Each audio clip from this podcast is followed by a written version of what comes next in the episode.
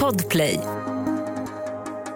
Alltså jag är ju liksom, ehm, jag, jag tycker om att prata men, men jag, jag har sedan tänkt på det så, så uh, eftersom det är min första bok och uh, jag är väldigt ovan att prata om den. Alltså jag har liksom inte gjort det med ens liksom mina kompisar än. Jag förstår, det är lite så här uh, det är lite märkligt men... men I sin helhet, för det är ju ändå en del tankar och ämnen som du har umgåtts med, tänker jag, Absolut, i, i flera precis. år som du nu har liksom sammanställt här i boken. ja men precis, det är inget stort avslöjande så. så. Nej. men, nu, men nu ligger den här. Ja, det gör den.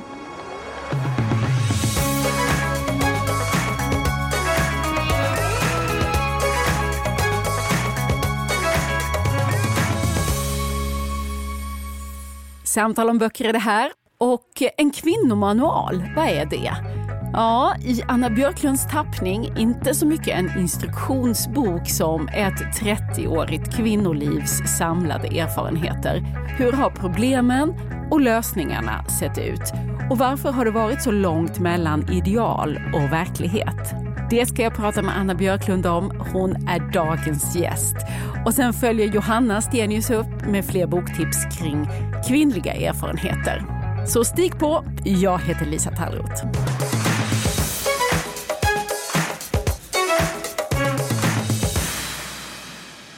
Välkommen hit, Anna Björklund. Tack snälla. Ja, hur ska man presentera dig? Du är krönikör på en rad ställen. Fokus, Aftonbladet, Göteborgs-Posten. Du är en gammal radiopratare också, från Sveriges Radio P3. Exakt, gammal satiriker. Ja. Och poddare har du ju varit till och från genom åren och nu aktuell med en ny podd, eller hur? Den har bara precis sjösatts med ett par avsnitt. Precis, Puss Puss Podcast. Ja, Med Anna Axfors som är eh, också författare och um, bor i Skåne. Och det är jätteroligt att ha en kollega igen. Ja. Och sen, nu tittar jag lite på baksidan av den här eh, boken som vi ska prata om, din nya bok Kvinnomanualen. För där, I presentationen av dig så nämns ju också att du är gift och att du har hittills tre barn, står det. det. Och hoppat av flera prestigefyllda utbildningar. Ja, det där eh, snackade vi lite om. För tydligen när man ger ut en fackbok så då, är det liksom, eh, då ska man skriva vad man, vad man gått i för skola. Och det ville min förläggare göra. Och då eh, sa jag att eh, det, det, det går ju inte att jag gått liksom en termin här, en termin där. Men det jag tänkte mer på eh, var faktiskt det här att du också har skrivit på baksidan av boken att du har tre barn. Du, Men det gör väl också folk på sina böcker, eller? Nej. det beror ju helt på vilken bok Ja, det är. Eh, och jag tänker att eh, det är ju en del av de idéerna tänker jag, som du också har i boken, det här hur hela livet hänger ihop. Mm, precis, ja men det är lite, eh, den här boken är ju skriven medan jag under ja, men de senaste fem åren burit och ammat tre barn. Så det är en ganska stor del av mitt liv. det, är inte, det är inte bara en, Såklart. en, en påse eller en sida jag gillar att visa upp utan det är ju liksom ska man säga, det är egentligen min primära sysselsättning på något sätt och så är det ju för ganska många föräldrar, tror jag. Det är ingen fritidsövning. Nej. Och så heter den då Kvinnomanualen. Är det en bruksanvisning som vi håller i handen här eller? Um, alltså på ett sätt så är det ju en ironisk titel. Eller det är en halvironisk titel. För att lite det jag trevar efter redan i inledningen tror jag liksom pratar om. Att, att jag, när jag växte upp, alltså mycket jag tyckte hela tiden att jag stötte på problem som där lösningen liksom inte fanns i manualen. Att det liksom fanns en, en beskrivning av hur man liksom, skulle bete sig som kvinna som liksom inte riktigt var så här praktiskt gångbar alltid. Och det dök upp liksom ganska, alltså även när det är väldigt basala i liksom så här äta, sova, hur man ska liksom lyckas försörja sig. Alltså, jag tyckte alltid det var väldigt svårt. Och eh, i liksom, eh, samtalet om hur det liksom, eh, är att vara kvinna så tyckte inte jag man fick så mycket bra tips. Utan eh, så att, så att det här är väl liksom, det här är ju en bok om åren egentligen. Den utspelar sig allra mest, liksom, eller det som, är, det som kommer från eh, från mitt liv, det är ju liksom åren mellan kanske 19 och 29 när jag eh, ska försöka vara eh, vuxen och tycker att det är jättesvårt. Och liksom, och tycker också att systemet känns lite riggat. Att det, det dyker upp en massa eh, grejer där, där liksom... Eh, vad ska man säga? Ja, men jag citerar Lena Nyman i den till exempel som säger att eh, jag kan inte vara tjock men jag kan inte heller banta mer. Liksom. Eh, och så den typen av dilemman liksom, eh, tyckte jag att jag stötte på hela tiden. Och det här handlar ju liksom om mitt, mitt slingrande att försöka hitta någonting och försöka hitta liksom referenser historiskt eller liksom i kulturen, i populärkulturen i, eller i min omgivning för hur jag faktiskt ska ta mig ur det där, det där riggade. Liksom. Och, eh, men jag, jag, jag, har ändå liksom, eh, jag har ju rotat en del så att man kan hitta kanske några exempel som man kan inspireras av. Det är inte säkert att de kommer från mig utan de kanske kommer från någonting som jag läst eller hittat. Eller... Ja, det är inte skurtips och eh, så här ska du natta din bebis.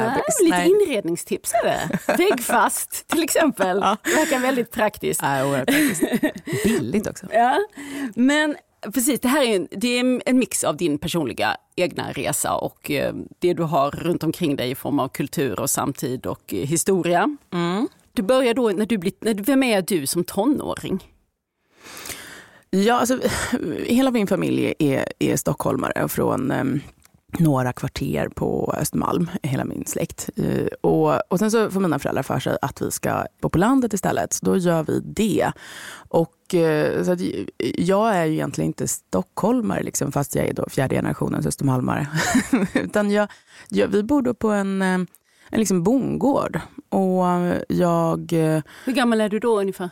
Uh, ja, men hela högstadiet och hela gymnasiet. Ja. Och då, då är jag hästtjej. Eh, jag går då i en, en kristen skola. Eh, mina föräldrar är absolut inte eh, kristna. En, en liten frikyrklig skola ute i skogen. Och där jag är väldigt eh, udda just för att jag har något sånt eh, kaxigt eh, storstadsmaner och eh, helt andra liksom, kulturella referenser än vad de har. Eh, så så jag är väl ganska ensam. Liksom. Jag håller mest på med mina hästar och eh, har liksom en idé om att jag ska ta mig tillbaka in till stan och erövra den. Och exakt hur det här ska gå till har jag ju eh, ingen jävla aning om. Men så ungefär. Mm. Och när du tittar dig omkring eh, som tonåring, liksom vartefter du blir mer och mer medveten om att du är tjej, blivande kvinna. Vad är det du ser omkring dig då? Ja, men, jag var väldigt intresserad av, och det tror jag hela populärkulturen var då och kanske på ett sätt är fortfarande, men, men eh, eh jag var väldigt intresserad av, av dominans. Liksom. Och att vilja vara smart och vilja, kanske framförallt för att jag ville vara smartare än andra för att kunna sätta dem på plats.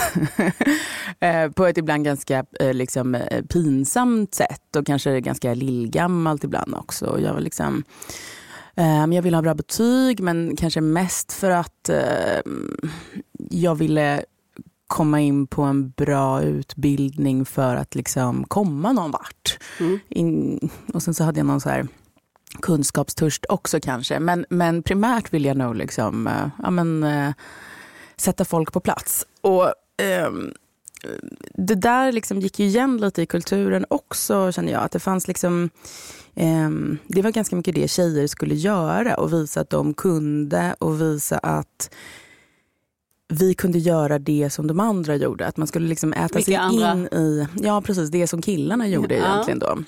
Man skulle erövra deras territorier. Liksom. Mm. Inte kanske blicka inåt och fundera på vad fan man själv egentligen hade lust med eller, eller eh, hade talang för eller, eller intresserade sig för. Utan, utan eh, ta över. Och det vill jag göra då. Framgång? Framgång. Vad du ute efter? Det, det som jag tänkte var liksom objektiv framgång. Mm. Och det betyder ju då eh, att jag tänkte att jag skulle gå på Handelshögskolan. Eh, jag tänkte att jag skulle kunna massa språk. Jag tänkte att jag skulle resa mycket. Jag hade absolut ingen tanke på liksom, eh, förhållanden eller relationer eller barn eller liksom någon slags allmän trivsel. Eller mm, det, att, att jag egentligen var ganska intresserad av liksom, dels att jag kanske har en person som behöver egentligen så här, eh, ganska mycket rutiner och ett lugn. Och en, eh, det hade jag liksom ingen respekt för alls. Utan det var bara så nej, nej, nu ska jag lära mig själv att bli hårdare och så ska jag liksom, eh, ut och krossa alla. Mm. Eh, och det gick inte bra alls. Liksom. på något sätt egentligen. Jag var superensam och sov dåligt och misslyckades med det mesta kan man väl säga. Eh, det, som, det är ju rätt hård mot dig själv där, för det, men visst, det får stå för dig. Men, men alltså, en sak som jag tycker är intressant med den här boken, nu ska vi säga också först, eller många saker som är intressanta med den här boken. Jag, nästan, jag är så ivrig så jag liksom känner hur jag liksom pockar här, för att jag, ens jag sa hur du har strukturerat den i åtta kapitel. Mm. Det är som en eh. behovstrappa tänker jag. Uh Att det börjar med liksom mat och slutar med lycka. Och så är det liksom, ja. och där, precis, och däremellan finns det kläder, skönhet, det finns... Moderskap, mod hushåll, sex, arbete. Inte den ordningen, men i alla fall. Mm. Precis, det kan man ju själv ordna efter mm. behov. Det där. Och vi följer liksom den här resan mellan den här unga Anna som du har beskrivit nu mm. fram till mer av den du är idag. Mm. Vad är det viktigaste som händer som, bör, som liksom blir starten till en förändring för dig? Det viktigaste är nog att jag träffar min man. Det är det nog faktiskt. Jag gifte mig när jag är 24.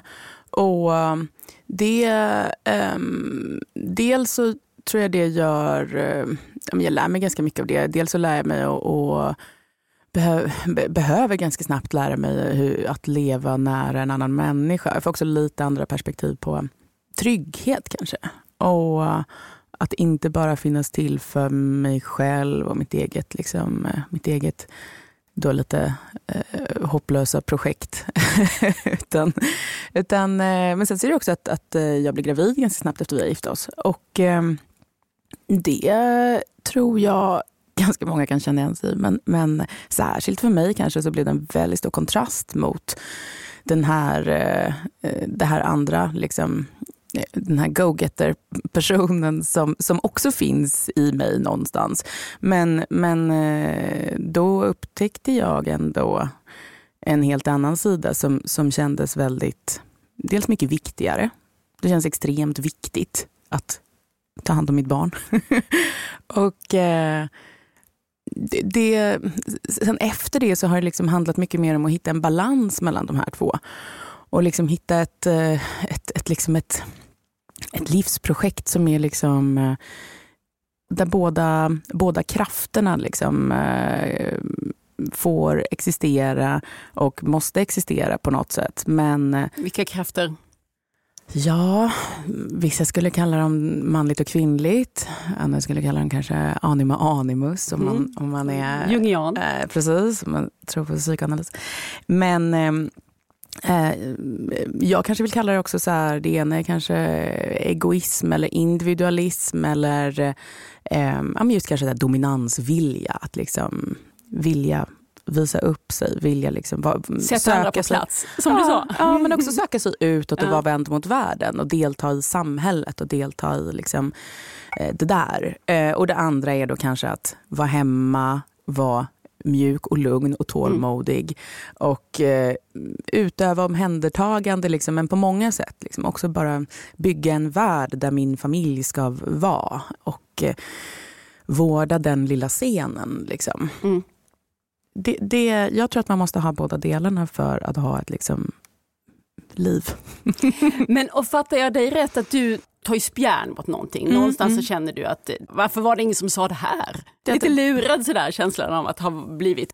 Precis. Ja, men jag tyckte att, eh, och tycker fortfarande att mycket liksom i, eh, i debatten om, om att vara kvinna och liksom i den feministiska debatten, att det har varit så väldigt mycket, man har inte utgått riktigt från verkligheten. Och men Man kan ta liksom sexuellt våld som exempel. Man, det är också inne på. Det är inte bara liksom hur livet ska fungera utan också hur, vilka liksom sanningar man behöver eh, här, acceptera för att inte råka illa ut kanske. Mm. Och då har jag hört hela mitt liv liksom, att en kvinna ska kunna ligga naken och medvetslös på ett torg liksom, mitt i natten och ingen ska röra henne för att allt annat är liksom victim blaming till exempel. Och det tar inte alls hänsyn till hur människor fungerar. Och det är en ganska korkad sak att lära folket. ja, det, är, det är inget du skulle råda din dotter, nej, även om du skulle nej. ha juridiken på din sida. Nej men precis. Och det där tycker jag att man liksom...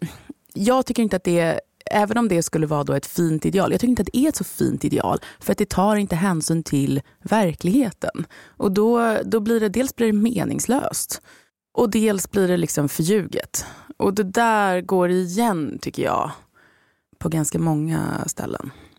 Man säger att man, ja, men föräldraskap ska vara jämlikt. Ja men nu är det inte det. Livmodern är på ett ställe. Och det har fördelar och nackdelar och de måste man ju hantera på olika sätt. Men, men att det skulle vara lika, det, det stämmer inte.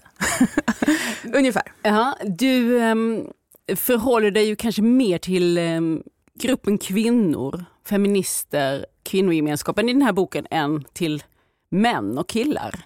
Håller du med om det? Ja, det gör jag nog. Det känns som att du har ett större behov av att prata med dem. Du har ett större behov av att prata med andra kvinnor. Ja. Kanske framförallt kvinnorna som är eh, generationen över dig. Ja, eh, absolut. Jo, här sitter en. Och, och, men jag, en, jag... en att liksom egentligen göra upp med grabbarna.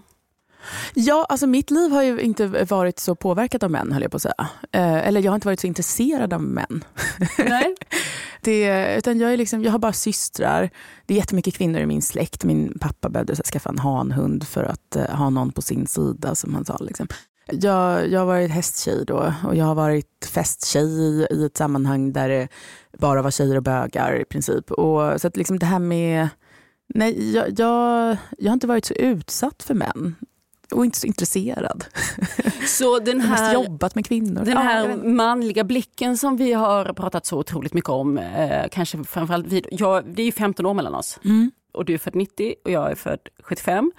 Jag, jag, jag, ser, jag läser ju det i boken att det är många av 70-talistfeministerna som du också förhåller dig till och irriterar ja. dig på. Vi, om jag, nu måste jag bara liksom lite snabbt sammanfatta där. Så ja. 70-talisterna växer upp med Veckorevyn. Just det. Och sen kommer Nina Björks Under det rosa täcket och säger att kvinna är ingenting som man, eller hon citerar ju Simone de Beauvoir, att kvinna är ingenting man föds till utan det är någonting man ja. blir och skapar och det finns fruktansvärt många, inte minst kommersiella intressen som vill vara med och bestämma hur den här skapelsen ska se ut. Mm, mm. Och nu liksom gäller det att göra sig fri från det. Mm.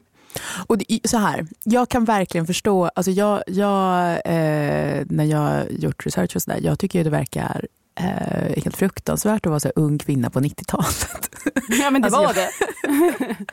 jag vet att Liv Strömquist till exempel har berättat om, så här, ja men ni vet när man var tonåring och så var man alltid tvungen att sitta i någon replokal och bara så här, lyssna på vad killar sa. Och jag bara, va? Varför gjorde du det? det har liksom, alltså jag har aldrig varit i närheten av en sån situation. Och det har heller, liksom, jag vet ingen i min ålder som har det heller. Utan jag är ganska mycket uppvuxen med liksom att eh, det tjejer gör är det intressanta. Mm. Och dit även liksom omvärldens blickar är riktade ganska mycket. Och att det vi gör nästan är, ja, men det är idealet. Att, eh, ja, men för vi, eh, vi kör inte rattfulla och vi begår inte brott och vi, vi eh, är bättre i skolan. Och vi, alltså, det kände jag alltid att, att liksom killarna Alltså det, var, det var nästan det var uttalat. Liksom, att, du hörde till vinnarna? Jag hörde, Eller ja, som precis. tjej? På något sätt i alla fall. Det var liksom löftet i alla fall. Mm. Och sen så eh, tror jag att eh, många av oss kanske tyckte att det var lite annat när, när vi sen kom ut i det riktiga arbetslivet och sådär. Men, eh, men det är i alla fall inte så att jag skulle vilja byta med killarna. Det, det, var en helt främmande grupp för mig. Men så var det liksom i de klasser jag gick hos där också. Det, vi kallade killarna i min högstadieklass för uh, gröten. Det var några bara där borta som rörde sig mm. i en så löst sammanhållen liksom, massa som vi varken men liksom brydde oss om eller interagerade med egentligen. Liksom. Nej, jag vet inte. Det kanske var, jag kanske gick i en jättekonstig klass. Nej, det, jag vet inte. det tror jag inte, men det är väl klart att det får väl var och en fundera på här hur, hur vi rör oss mellan det personliga och det allmängiltiga och så småningom det politiska. Och hur tänker ja. du kring det där? Hur rör du dig mellan dina personliga, delvis privata erfarenheter mm. och hur långt de, liksom, du vill applicera ja, ganska, dem. Ja men precis, det är ganska lite egentligen som kommer från typ min högstadietid. Liksom. Men, men, eh, men, eh, ja, men jag, jag är en ganska så praktisk person. Jag aspirerar liksom inte på att, att uh, var, hitta en så objektiv sanning. Utan jag är en ganska praktisk människa och, då, och så försöker jag, liksom, det, det jag letat efter är ju just praktiska tips egentligen. Men det, vad ska man säga? Jämställdhetspolitiken, om vi tar liksom politiken, den är också ganska praktisk egentligen. Men så som debatten varit de, de senaste åren, eller liksom under, under mitt vuxna liv, så har, ju, har man försökt liksom plocka upp det på en, en så akademisk nivå som inte haft så mycket med liksom eh, det vardagliga att göra. Alltså om man har problemet då att så här, är det fel att tjejer bantar eller inte? Då har man liksom velat lyfta upp det på en nivå att inte så här, hur ska vi lösa det här så att folk slipper vara psykiskt sjuka eller bli tjocka och fysiskt sjuka? ungefär. Hur ska man lösa det? Istället för, liksom, för det är det jag har varit intresserad av. Hur ska jag lösa det problemet? Då har man istället liksom försökt lyfta upp det på en akademisk nivå. Där nej, vi ska ändra normerna så att det blir okej okay att gå upp i vikt. Så, jo, jo, jo, men är det fortfarande jättejobbigt att gå upp i vikt för att man får ont överallt och lever kortare. Och jag har varit gravid massa gånger, jag vet hur det är att vara tung. Det är skitjobbigt. Liksom. Så det, det, det, praktiska problemet är fortfarande kvar. Men man har liksom hittat en så teoretisk konstig så här, grej som alla måste gå med på på något sätt. Men det har, liksom inte, det har ju bara distraherat från det riktiga, det riktiga vardagliga som är så här, vad fan ska jag äta då? Man, man målar upp ett ideal och sen låter man folk liksom klara sig själva.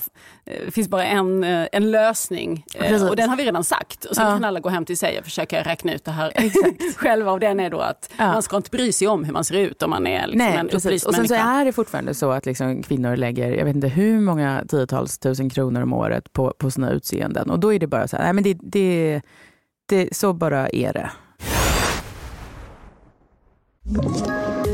poddtips från Podplay. I podden Något Kaiko garanterar östgötarna Brutti och jag, Davva, dig en stor dos skratt. Där följer jag pladask för köttätandet igen. Man är lite som en jävla vampyr. Man har fått lite blodsmak och då måste man ha mer. Udda spaningar, fängslande anekdoter och en och annan arg rant. Jag måste ha mitt kaffe på morgonen för annars är jag ingen trevlig människa. Då är du ingen trevlig människa, punkt. Något kajko, hör du på podplay. Därför är gardinerna. Det händer ju att du driver äldre feminister till vansinne. Har hänt framför allt tror jag. Det ska bli intressant att se, för jag tror inte att eh, det, det, är så mycket så nu. Och det kanske är för att jag faktiskt lite noggrannare har skrivit ner vad jag menar. Det är lite därför jag ville skriva en bok också. Då, då kan man ju faktiskt kosta på sig att först tänkte jag så, sen tänkte jag så och sen kanske någonting ytterligare. Så mm. det, det, ja, och det kanske inte är lika upprörande för folk då. Nej, ehm, men om vi säger så att du, du uppvärderar det biologiska hos kvinnor och män. Eller jag påtalar att det existerar i alla fall. Ja. Ser du ett behov av en förändring för att man på ett bättre sätt skulle ta hand om den här mm. erfarenheten som du har fått nu genom Ja, men jag, ja, ja, men jag har ändå sett så här, ganska många bli väldigt förvånade när de blir föräldrar. Det blev jag också. Liksom, över hur ojämlikt det är, till exempel. Och att de, deras vilja kanske, att de, de inte riktigt fattat. Så här, ja, men de har lärt sig att ja, det här med barn det är bara en belastning och den belastningen ska delas jämnt så att det blir rättvist. Liksom, att alla ska dras ner ungefär lika mycket. Och så kanske man får barn och eh, upptäcker att det är lite kul att vara med sitt barn också. Eller att, man kanske, att det kanske känns jobbigt, att det är ganska psykiskt ansträngande att lämna sitt barn mot sin vilja. Liksom. För det, eh, jag har liksom jobbat hela tiden egentligen eh, när, när jag har haft bebisar och så där lite grann. Men, eh, men jag har också sett till att, att vara med dem ganska mycket för att jag har känt mig nästan tvingad till det. Alltså jag tyckte att det varit superjobbigt, särskilt när de är små, liksom, att eh, gå iväg. Alltså jag tycker det är jobbigt att lämna rummet första månaderna. Så att, eh, och det, eh, det, där, det, skulle kunna vara lite schysst tycker jag, att liksom ändå informera om att det kan vara så när man blir förälder. Att, eh, för många, många av de här liksom, politiska grejerna handlar ju om föräldraskap. Liksom. Det är ju då könen liksom behövs. det är då de de blir en spelare. Och det, det tycker jag man kan förbereda folk lite på. För man kanske behöver ha en plan lite där. Och jag har sett ganska många liksom bli mm, väldigt liksom stressade. Väldigt, eh, alltså, det är ingen slump att det är jättemycket småbarnsföräldrar som blir utbrända. Liksom. För att det är ganska knepigt att få ihop. Och det är ganska, jag tror att det är ganska många pappor som också blir förvånade över hur deras fruar, eh, liksom hur mammorna reagerar när de blir gravida eller när de får barn. Att de, det händer ganska mycket. Liksom. Mm. Du kallar dig feminist, eller hur? Eller? Nej. Nej, Nej. gör du inte? Nej, men jag kallar mig inte inte det heller. Men nej, det gör jag faktiskt Du inte. relaterar inte till det? Alltså det är ju lite... eh, Det är väldigt svårt att säga vad det betyder och då är det lite onödigt ord kanske. Alltså, förstår du vad jag menar? Sen jag, är ju liksom, jag vill ju vara på tjejernas sida.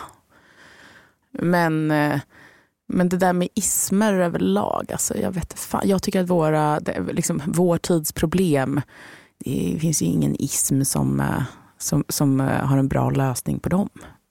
Då får man hitta på en ny i så fall. Jag skulle säga att minsta gemensamma liksom, definitionen för en feminist är väl att man på något sätt ändå ser att det finns olikheter utifrån vilket kön du tillhör.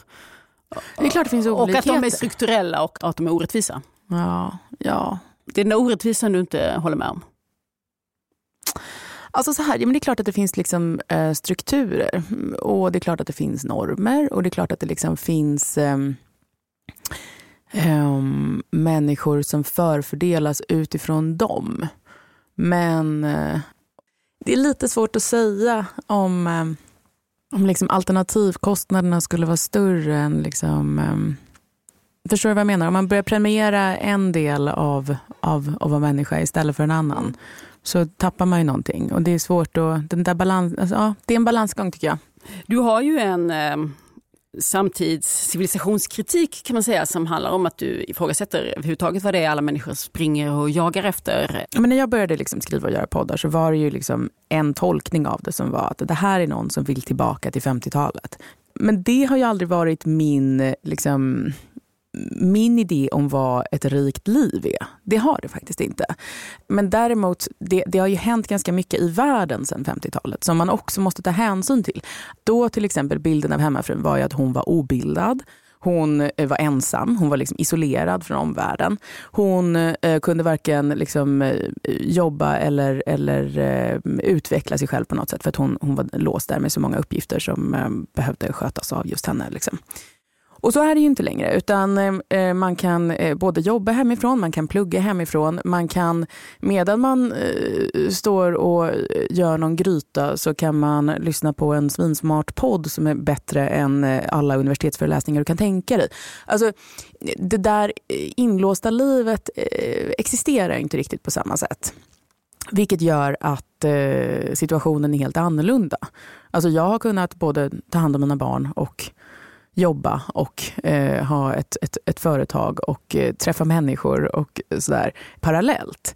Så det, det har ju liksom, bilden är ju omkastad, så att man skulle vilja backa till det, nej absolut inte.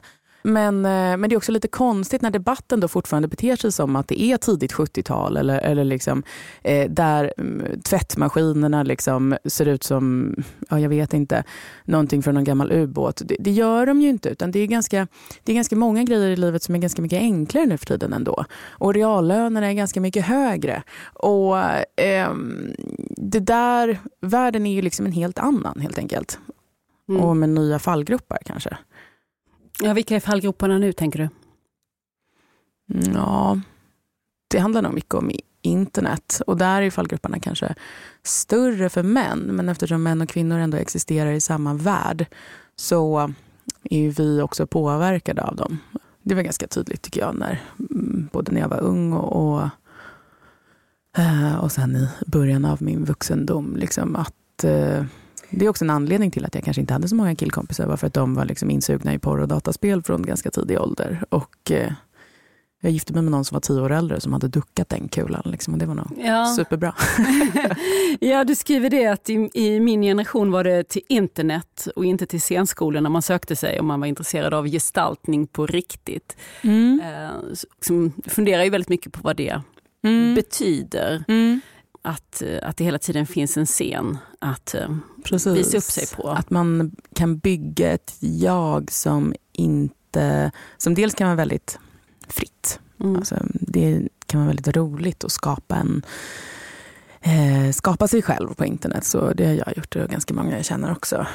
Men jag tror också det kan vara ganska hämmande på något sätt. Det är ganska läskigt att behöva leva upp till det, i det internetjaget i verkligheten sen.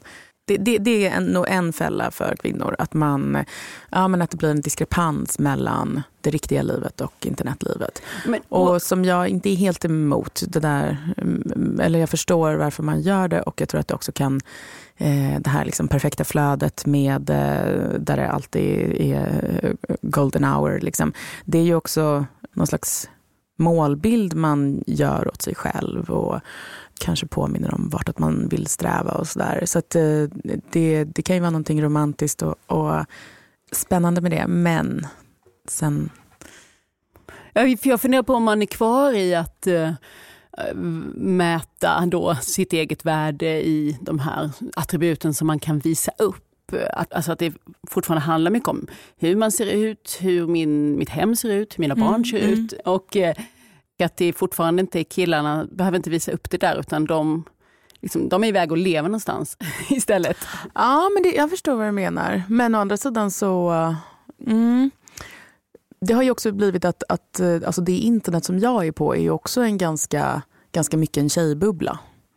Jag följer nästan ingen män. Liksom. Utan jag, utan, och, där, och där är det just, ja men det är väldigt mycket hem och barn och mat och eh, konsumtion också. Liksom. Men, eh, men eh, jag tycker det har varit väldigt eh, alltså, trevligt i, på det sättet att man ehm, har någon slags eh, stöd av andra som också är inte då isolerade som, som någon 50-talskvinna, liksom, utan att eh, jag vet vad mina kompisar och andra jag följer som jag inte känner, vad de lagar till middag idag. Eller det, liksom, det finns en ehm, det är nästan som att vi gör det tillsammans. Mm.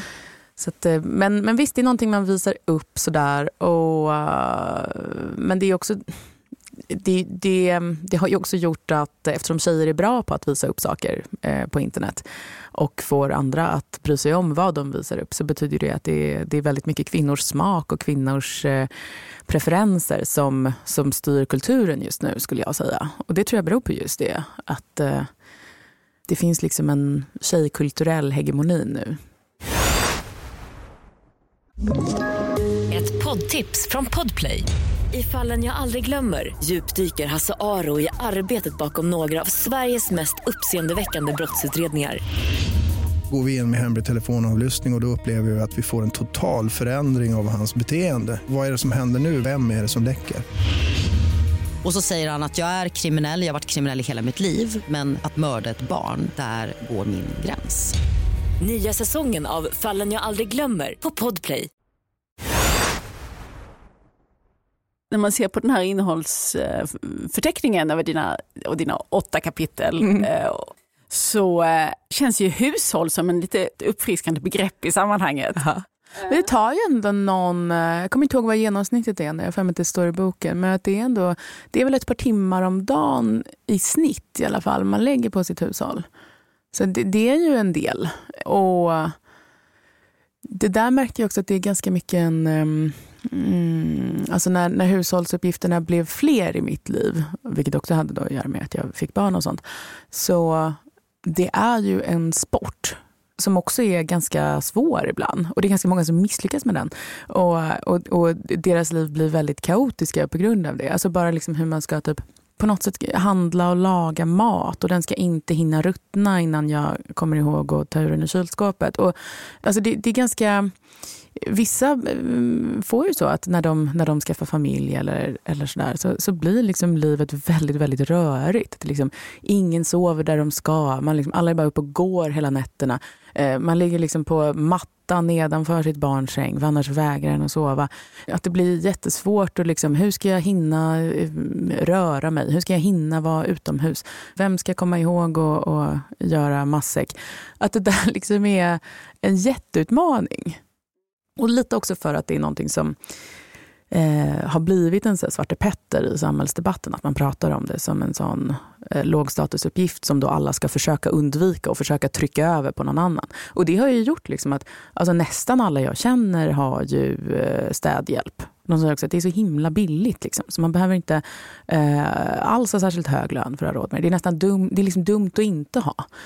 Eh, och jag har inte det. Eh, och vi beställer inte hem eh, färdig mat heller. Utan, utan vi försöker lösa det där.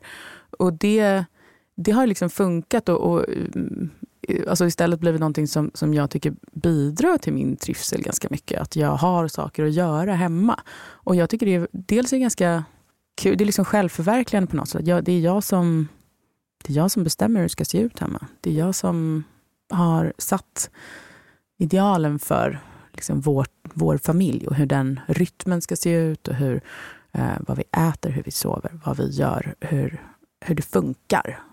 Det är liksom mitt mitt. Ja, och det som då i, på andra håll beskrivs som eh, projektledaransvaret, eller mm. att det är kvinnan som får detta. Ja, och jag har till och med hört folk gnälla över liksom att Åh, det är så, jag är den som måste komma ihåg att köpa kläder till barnen. Jag bara, ja men vet du vad, det är urkul att köpa mm. kläder till barnen. Eh, för då får man också vara den som väljer. Och, och, så du tycker så, det positiva väger över ändå? För, att, alltså för menar, mig har det gjort det. Jag tycker inte att det är... det är underbart varenda sekund för det. Nej, men, men det är li, att... Precis, alltså det är lite, det är lite en, en konstig syn på livet att, att, uh, att det skulle, allting som inte man får lön för, att det skulle vara meningslöst eller en fälla eller någonting sånt.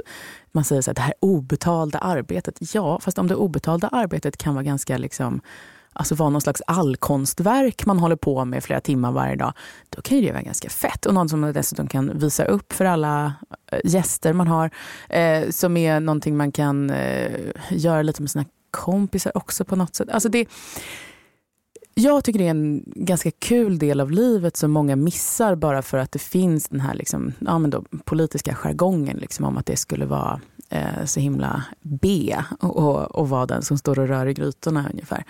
Och jag, jag, tycker synd om de som inte riktigt upptäckte det där, att det kan faktiskt vara ganska fett. Mm. Mm. Vilket eh, är ditt bästa tips? Till de som inte har upptäckt hur fett det kan vara. Mitt bästa hushållstips? Ja. Uh. Eller för att få liksom syn på det där som du beskriver nu. Mm. Uh, men... Är det ett buljongkok inblandat? um, ja, precis. Nej, men jag tror att det är att, att uh, bjuda hem folk ofta. Det är nog faktiskt mitt tips. Och försöka göra det till, alltså liksom ta på sig den rollen av uh, att vara kvällens regissör och fatta att det liksom är en Alltså det är inte snutet hur som helst, liksom, utan det, det, det är ett jobb men det, det är också ganska tillfredsställande. Folk blir väldigt glada och man kan ha väldigt kul. Och det kan bli gott. Och det kan också vara någonting som man, man visar upp för sina barn. Att kolla, så här kan man göra som familj. Mm. Så här kan man umgås. Det är nog mitt tips. Bra tips! man måste inte städa som en galning. Nej, det är supersmutsigt hemma hos oss, herregud. Det är bättre att, äh, bättre att koka buljong då, lägga tiden på det. Gör en god sås, ja, det är roligare. Men det är inga recept i kvinnomanualen, det här Nej. går ändå gränsen. Ja. Anna Björklund, tusen tack för att du kom hit. Tack snälla. Och kvinnomanualen finns ute den 26 april.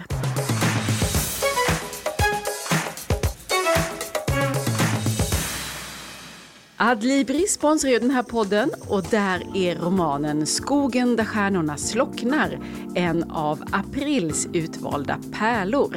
Det betyder att det är en bok som passar extra bra för samtal och att det finns bokcirkelfrågor att använda på Adlibris hemsida. Den här romanen, Skogen där stjärnorna slocknar, den är skriven av amerikanska Christine Harmel och den bygger på verkliga händelser under andra världskriget.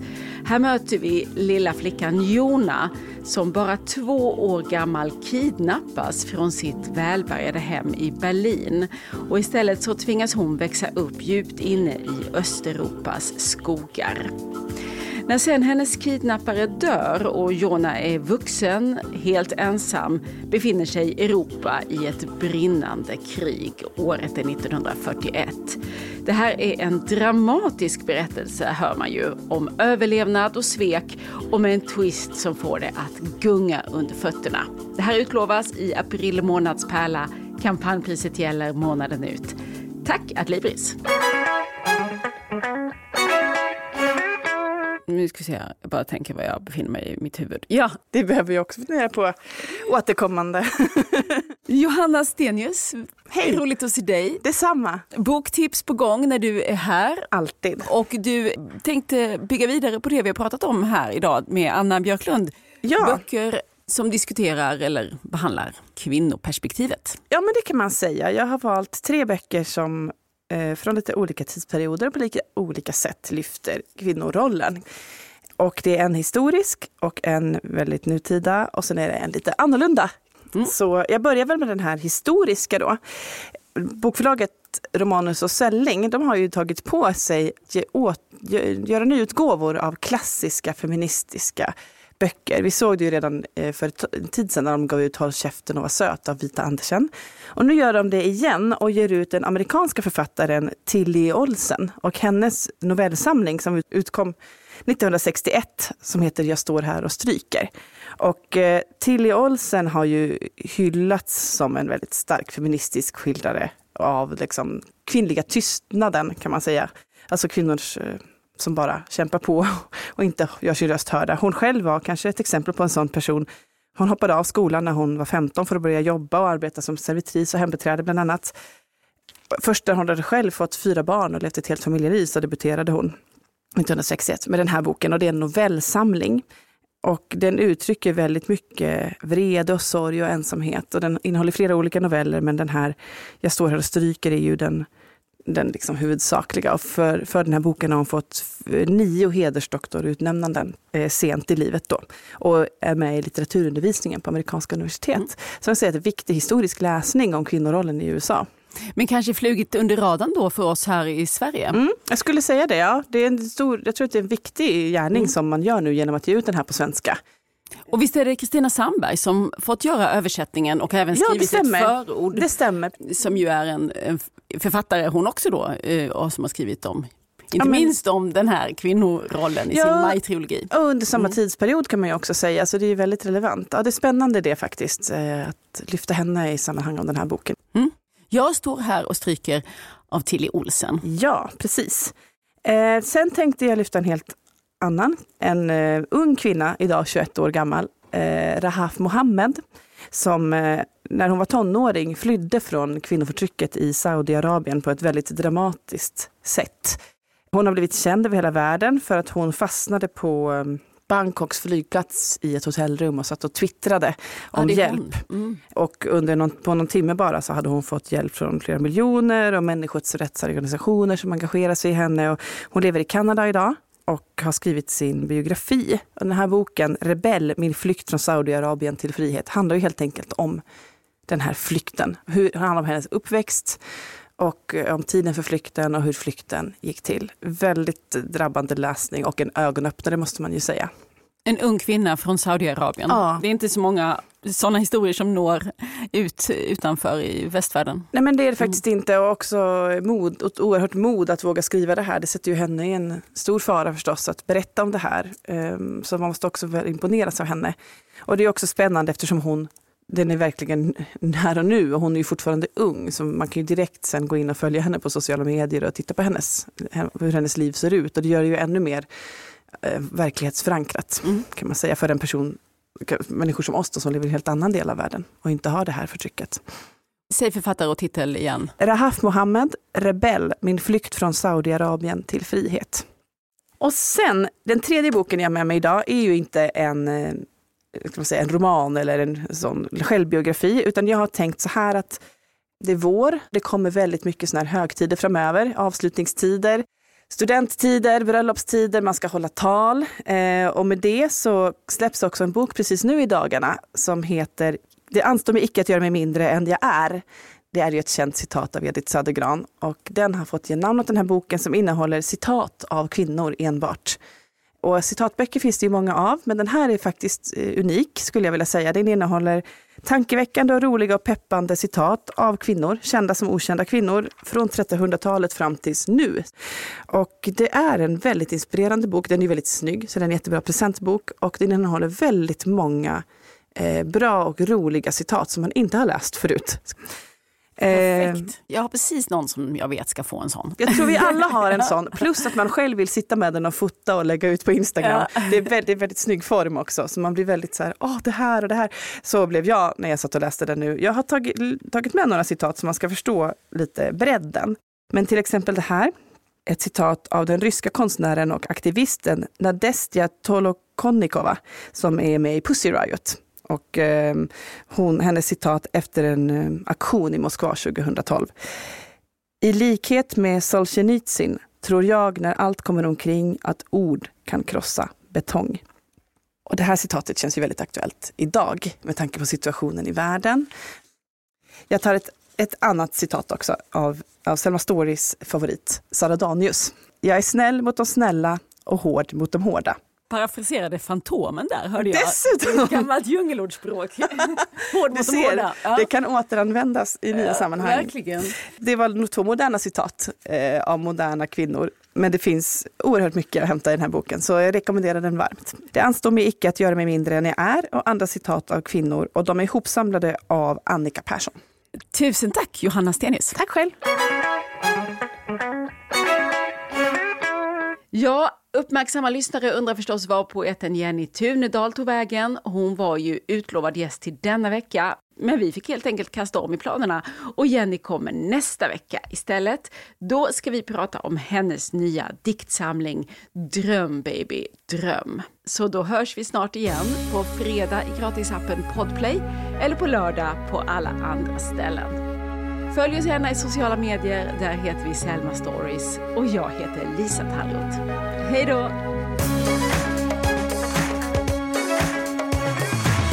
Du har lyssnat på Samtal om böcker. En podd från Selma Stories.